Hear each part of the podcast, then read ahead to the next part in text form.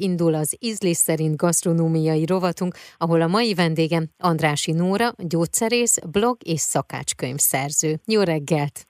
Jó reggelt kívánok én is, neked és a kedves hallgatóknak is. Van neked egy olyan blogod, aminek az a címe, hogy Nóra mindenmentes konyhája. És ha már az ízlés szerint gasztronómiai rovatban beszélgetünk, akkor arra gondoltam, hogy érdemes lenne erről is beszélni mindenképpen. Hogy jött a blogírás az életedbe?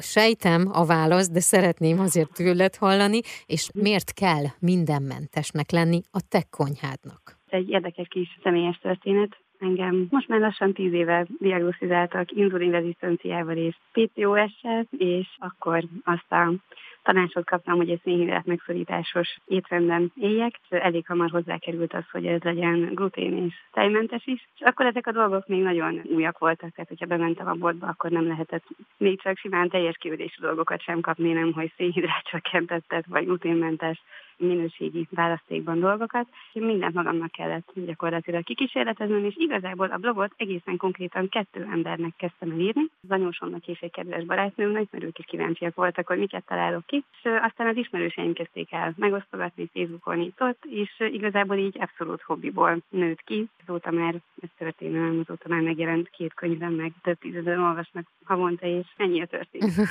Ezek olyan ételek, amelyek mitől mentesek? Kezdetben, amikor elkezdtem írni ezt a blogot, akkor ugye minden hozzáadott cukormentes volt, szénhidrát csökkentett, glutén és tejtermékmentes, mert ugye nekem így kellett tennem, de ez egy hosszú, sok éves történet, és időközben átalakult az én étrendem is. Egy ideje, pár éve most már ezt a teljes értékű növényi étrendet követjük, úgyhogy most minden állati terméktől és gluténtól és finomított feldolgozott élelmiszerektől mentes az étkezésünk, és ennek megfelelően írom az oldalt is. A múltkor beszélgettem egy séffel egyébként, aki mhm. nyers séfként apostrofálta magát, és ő is elmondta, azt és szerintem most ezt biztos, hogy te is meg tudod erősíteni, hogy attól függetlenül, hogy így étkeztek, ez nem azt jelenti, hogy nincsen energia, hogy fáradtak lennétek, sőt, pont, hogy az ellenkezője. Igen, pont az ellenkezője. Hát ugye nyilván oka volt annak, hogy kiderült, hogy változtatnom kell az étrendemen, és hát ez bárki mással ugyanez a történet zajlik le, hogyha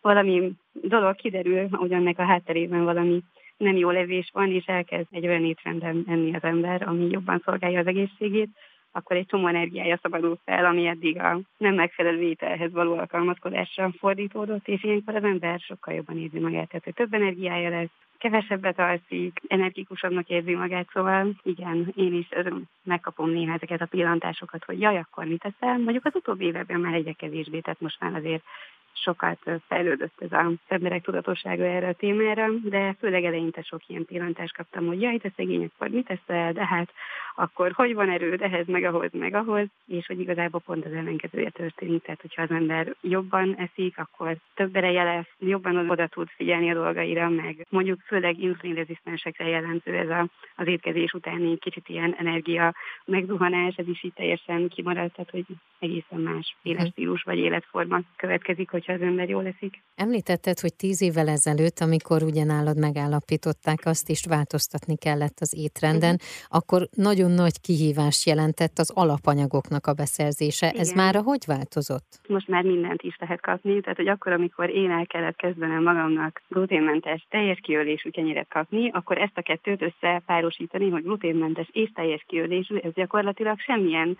nem hogy kész kenyérrel, de lisztkeverékkel sem lehetett lefedni, tehát ezt nekem kellett így a nulláról kitalálnom, hogy akkor ez hogyan.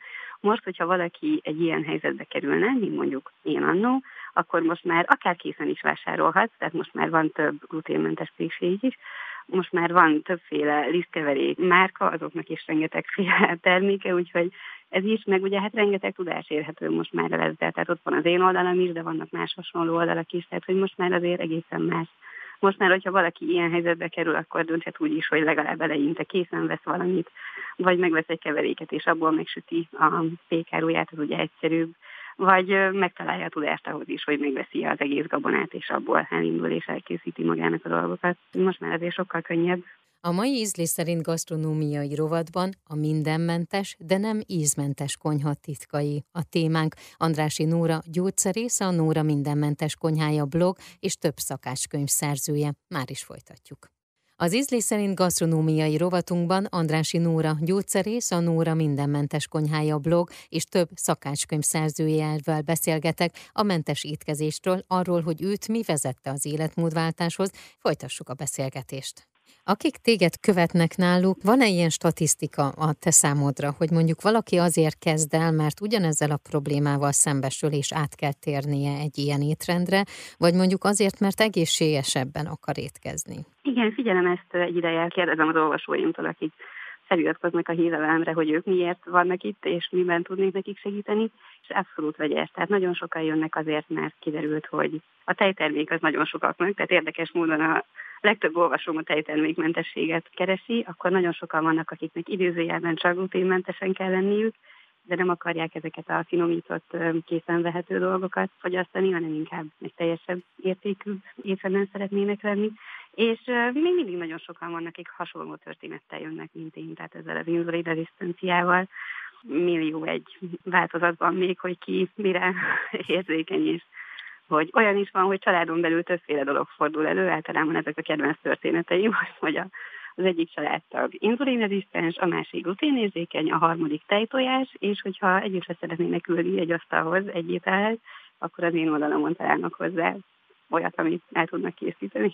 Lehet valakiknek ajánlani ezt az étrendet úgy, akinek mondjuk nincsen semmilyen problémája, egészségügyi problémája? Az, hogy teljes értékűen egyen, tehát minél kevesebb feldolgozott dolgot, és minél több zöldséget, gyümölcsöt, meg teljes értékű gabonákat, ezt szerintem mindenkinek lehet ajánlani. Ez egy jó ajánlás bárkinek, és sokan olvasnak egyébként olyanok is, akik megint csak idézőjelben csak egészségesebben szeretnének enni. Tehát igazából az, ahogy manapság egy idézőjelben átlagember eszik, akár itt Magyarországon is, azért abban nagyon sok feldolgozott élelmiszer van, a finom kenyértől kezdve a különböző felvágottakon és egyéb késztermékeken el, tehát hogy ezek igazából még akár csak 70-80 évvel ezelőtt sem voltak részei, így ebben a formában az étrendünknek. Úgyhogy az, hogy valaki kevésbé finomított dolgokat tegyen, és minél több zöldséget, gyümölcsöt, azt szerintem mindenkinek ajánlható. Egyre többen keresnek meg mindenféle korosztályból, tehát tényleg az egyetemi diáktól a nyugdíjasokig, akik rájönnek, hogy hát most szeretnének változtatni, és tényleg volt, aki írta, hogy hát most már nyugdíjba ment, és akkor most neki van ideje, és most érzi is, hogy itt ott egy kicsit azért már döcög az egészsége, és szeretne odafigyelni.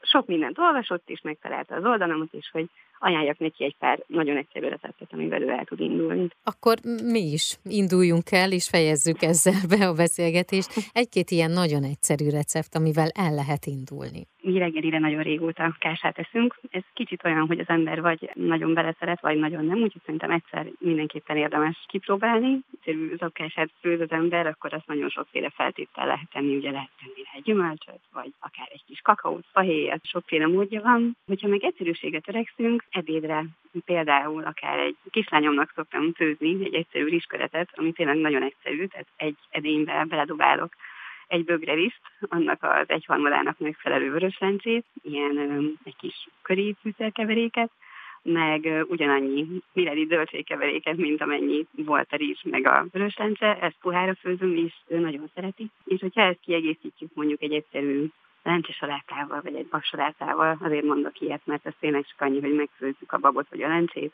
hozzávágunk tetszés szerint valamilyen zöldfűszert, mondjuk petrezselymet vagy koriandert, ha esetleg hozzájutunk, vagy egy kis újhagymát, ilyenkor hát most már azért lassan a tavasz fele kacsingatunk, és uh-huh. remélem friss zöldségeket is, ez igazából így egy laktató, teljes értékű. Vacsorára pedig, hát hogy azt szoktam javasolni, hogy ez ilyen ízlés dolga van, aki vacsorára is olyasmi főételt teszik, mint ebédre, akkor azt lehet ismételni, vagy akár egy főzéssel két étkezés lefedni, vagy pedig lehet sokszor eszünk kenyeret, amit ugye én sütök, ez ilyen teljes kiördésű, gluténmentes kovászos kenyér, és akkor ahhoz valamilyen hüvelyes alapú kencét, akár humuszt, akár valamilyen lencsapástétomot, ezek ilyen nagyon egyszerűen elkészíthető dolgok, úgy kell elképzelni, hogy a fő hüvelyest, akár csicseri borsót, akár lencsét, akár babot, összetúl mixolunk fűszerekkel, ami nekünk tetszik. Sok ilyen recept van az oldalamon például, ami ami minden evőknek is szokott ízleni, az a kolbászkrém. Igazából attól lesz kolbász ízű pirított hagyma van benne, és egy csomó fűszer, igazából a megfelelő mennyiségű fűszertől akár még kolbászízű lesz, tehát ez most éppen bab alapú,